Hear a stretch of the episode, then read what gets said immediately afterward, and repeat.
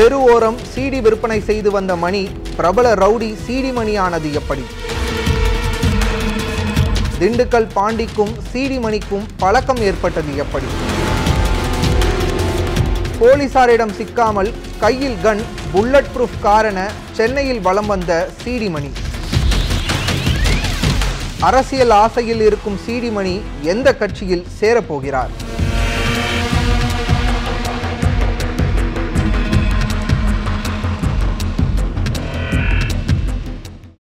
பட்டா கத்தி நாட்டு வெடிகுண்டு துப்பாக்கி கலாச்சாரம்ட்டு சென்னையுடைய பல ரவுடிகளுடைய கதைகளை நம்ம கேள்விப்பட்டிருக்கோம். ஆனால் வெளிநாட்டில் இருந்து இறக்குமதி செய்யப்பட்ட கன் புல்லட் ப்ரூஃப் கார்ன்ட்டு சக ரவுடிகளுக்கு மட்டும் இல்லாமல் காவல்துறைக்கே மிகப்பெரிய சவாலாக இருந்த பிரபல ரவுடி தான் சிடி மணி. சாதாரணமாக பிளாட்ஃபார்மில் சிடி வித்துட்டு இருந்த இந்த மணி கொலை கொள்ளை கட்ட பஞ்சாயத்து ரியல் எஸ்டேட்டுன்னு குறுகிய காலத்திலேயே மிகப்பெரிய ரவுடியா மாறியது எப்படி? பார்க்கலாம்.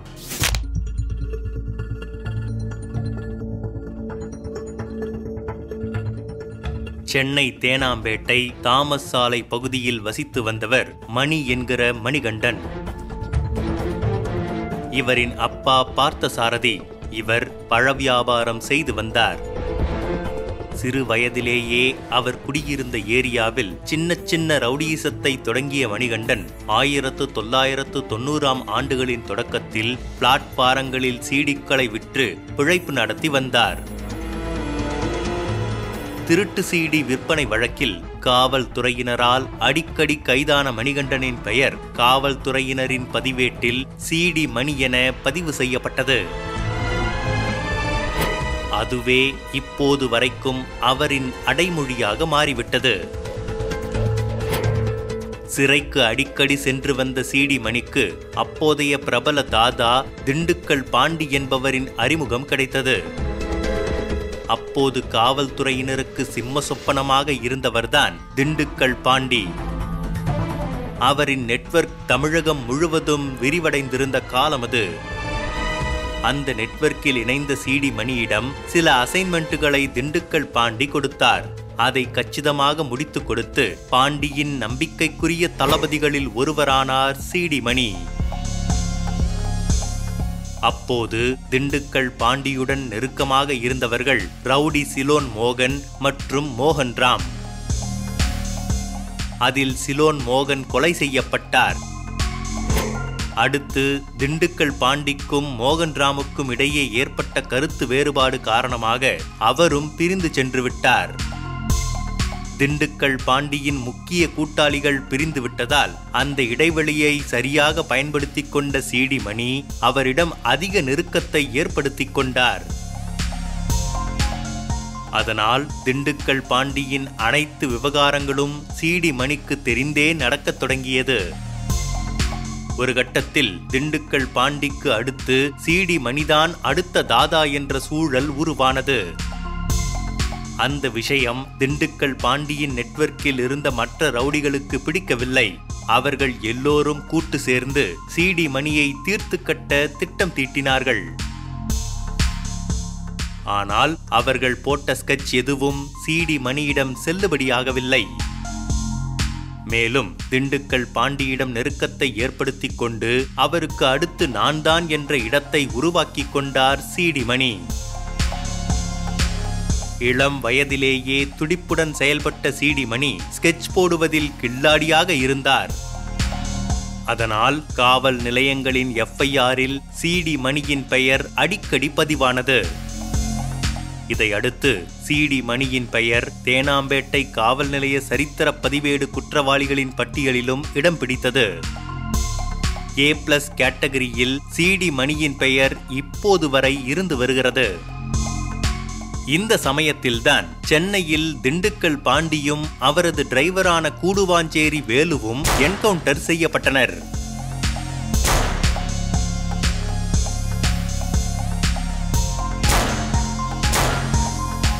திண்டுக்கல் பாண்டி இறந்த பிறகு அவருடைய நெட்வொர்க் கொஞ்சம் கொஞ்சமாக சிதற தொடங்குது. அந்த நெட்வொர்க்கில் இருந்த ரவுடிகள் எல்லோருமே தனித்தனியாக செயல்பட ஆரம்பிச்சிட்டாங்க. திண்டுக்கல் பாண்டிக்கு ரொம்பவே நெருக்கமாக இருந்த சிடி மணி அடுத்த திண்டுக்கல் பாண்டி நான் தான்னு சொல்லிக்கிட்டு இருந்தாரு. திண்டுக்கல் பாண்டி இறந்த பிறகு சிடி மணியுடைய திட்டம் என்ன ஆச்சு? திண்டுக்கல் பாண்டியுடைய இடத்தை சிடி மணி பிடிச்சாரா? பார்க்கலாம். திண்டுக்கல் பாண்டியின் இடத்திற்கு ஆசைப்பட்ட ரவுடிகளில் சிலர் சிடி மணிக்கு எதிராக செயல்படத் தொடங்கினர்.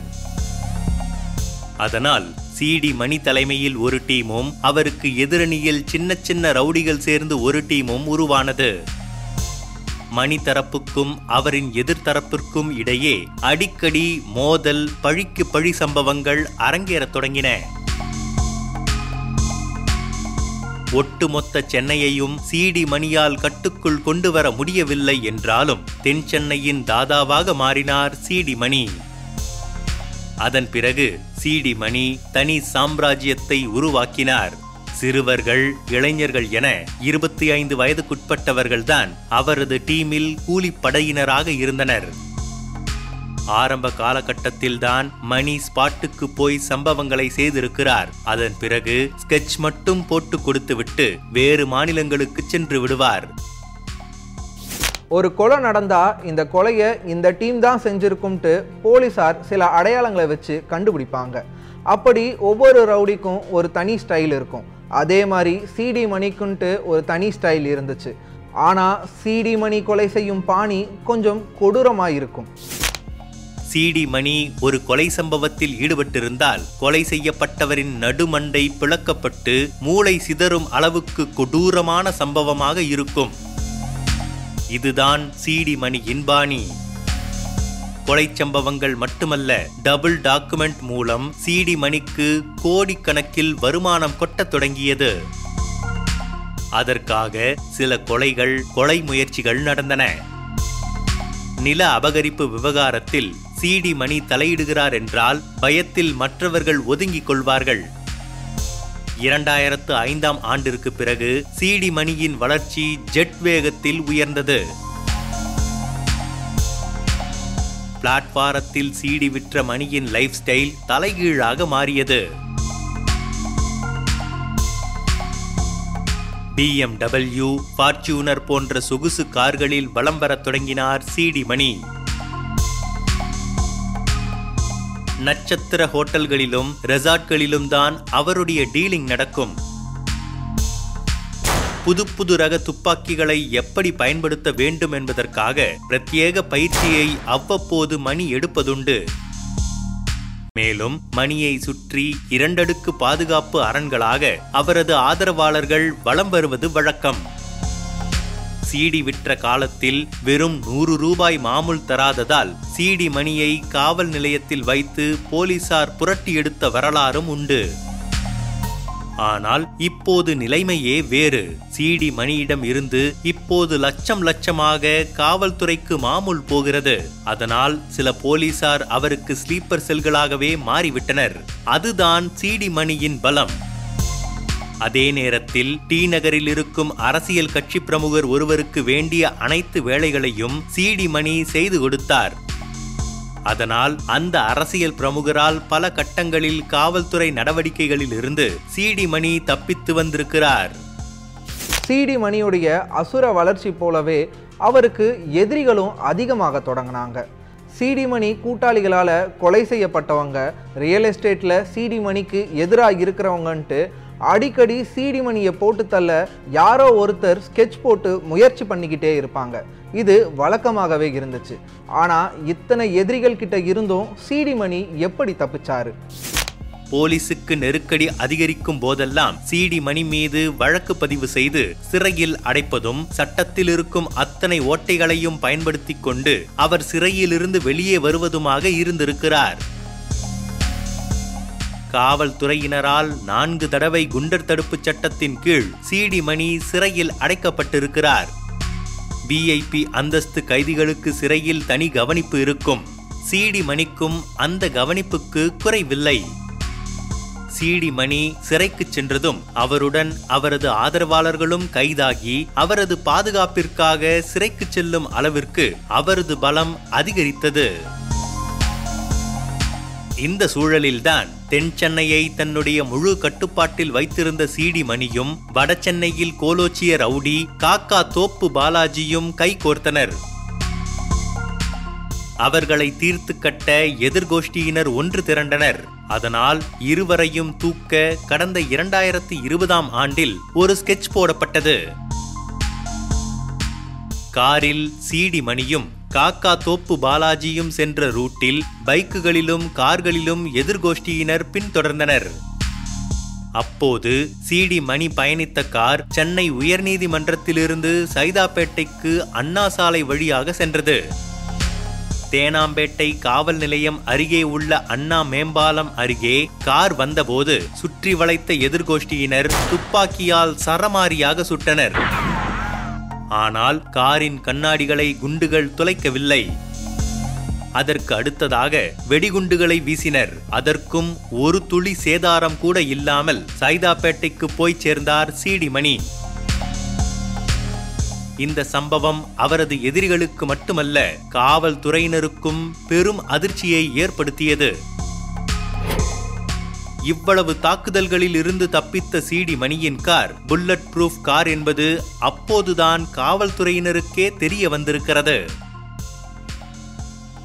சிடி மணிக்கு காவல்துறையில் மட்டும் இல்லை வருவாய்த்துறையிலையும் இவருக்காக வேலை செய்ய நிறைய பேர் இருந்தாங்க. யார்கிட்ட எப்படி பேசி சரி கட்டணும்ட்டு திண்டுக்கல் பாண்டிக்கிட்ட இருந்து சீடிமணி நிறையவே கற்று வச்சிருந்தாரு. அது மட்டும் இல்லாமல் தான் கூட இருக்கிறவங்களுக்கு துப்பாக்கி எப்படி சுடணும்ட்டு பயிற்சி கொடுத்தாரு. ஒரு கட்டத்தில் நாட்டு வெடிகுண்டுகளை இந்த டீமே தயார் பண்ணி பயன்படுத்தவும் தொடங்கினாங்க. ரவுடிகள் மட்டுமல்லாது அரசியல்வாதிகளும் அவரது எதிரியாக மாறினார்கள். ரியல் எஸ்டேட் தொழிலில் சிடி மணிக்கும் சைதாப்பேட்டையைச் சேர்ந்த திமுக பிரமுகர் மற்றும் வேளச்சேரியைச் சேர்ந்த செக் போஸ்ட் அடைமொழியை கொண்ட திமுக விசுவாசிக்கும் அடிக்கடி மோதல் ஏற்பட்டிருக்கிறது. இதில் சைதாப்பேட்டை திமுக பிரமுகரை தீர்த்து கட்ட சிடி மணியினுடைய ஆட்கள் சுற்றி வளைத்து போட்ட ஸ்கெட்சில் அவர் உயிர் தப்பித்து விட்டார். அதனால் உஷாரான வேளச்சேரி பகுதி திமுக விசுவாசி எப்போதும் நான்கைந்து கார்கள் சூழ இசட் பிளஸ் பாதுகாப்புடனே நகரில் வலம் வந்து கொண்டிருக்கிறார். சிடி மணியின் ரவுடி சாம்ராஜ்யத்தை பார்த்த ஆளும் கட்சியினர் அவரை எப்படியாவது தீர்த்து கட்ட திட்டம் தீட்டினார்கள். அவரை என்கவுண்டர் செய்ய ரகசிய முடிவெடுக்கப்பட்டது. ஆனால் அந்த தகவலை முன்னதாகவே தெரிந்து கொண்ட சீடிமணி இரண்டு தடவை என்கவுண்டரில் இருந்து தப்பியதாகவும் சொல்லப்படுகிறது. ஒரு முறை ஏகே விஸ்வநாதன் சென்னை போலீஸ் கமிஷனராக இருந்தப்போ சிடி மணியை பிடிக்க ஒரு தனிப்பட அமைச்சார். சிடி மணியும் அவங்க கூட்டாளிகளும் இருக்கிற இடத்தை சுற்றி போலீஸார் சுற்றி வளைச்சாங்க. எப்படியும் சிடி மணியை என்கவுண்டர் செஞ்சிருவாங்கன்ட்டு பரபரப்பாக பேசப்பட்டுச்சு. ஆனால் அந்த என்கவுண்டரில் இருந்து சிடி மணி எப்படி தப்பிச்சாரு தெரியுமா? சிடி மணி தன்னுடைய ஆதரவாளர்களுடன் தலைமறைவாக இருந்த இடத்தை தனிப்படை போலீசார் சுற்றி வளைப்பதற்கு சில மணி நேரத்திற்கு முன்பே தகவலை தெரிந்து கொண்ட அவர் மேலிடத்தின் தயவால் உயிரை காப்பாற்றிக் கொண்டதாகவும் ஒரு உறுதிப்படுத்தப்படாத தகவல் உண்டு. அதனால் கைது செய்யப்பட்ட அவர் கை கால்கள் உடைக்கப்பட்டு ஆம்புலன்ஸில் சைதாப்பேட்டை நீதிமன்றத்திற்கு சிடி மணி அழைத்து வரப்பட்டார்.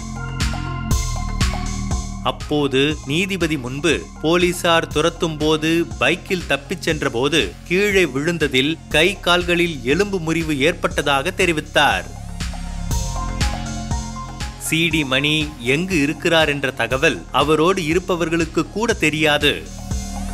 அந்த அளவிற்கு ரகசியமாக தன்னுடைய மறைவிடத்தை வைத்திருக்கும் அவர் காரில் அவ்வப்போது கிழக்கு கடற்கரை சாலையில் செல்வதாக மட்டும் காவல்துறையினருக்கு தகவல் கிடைத்துள்ளது.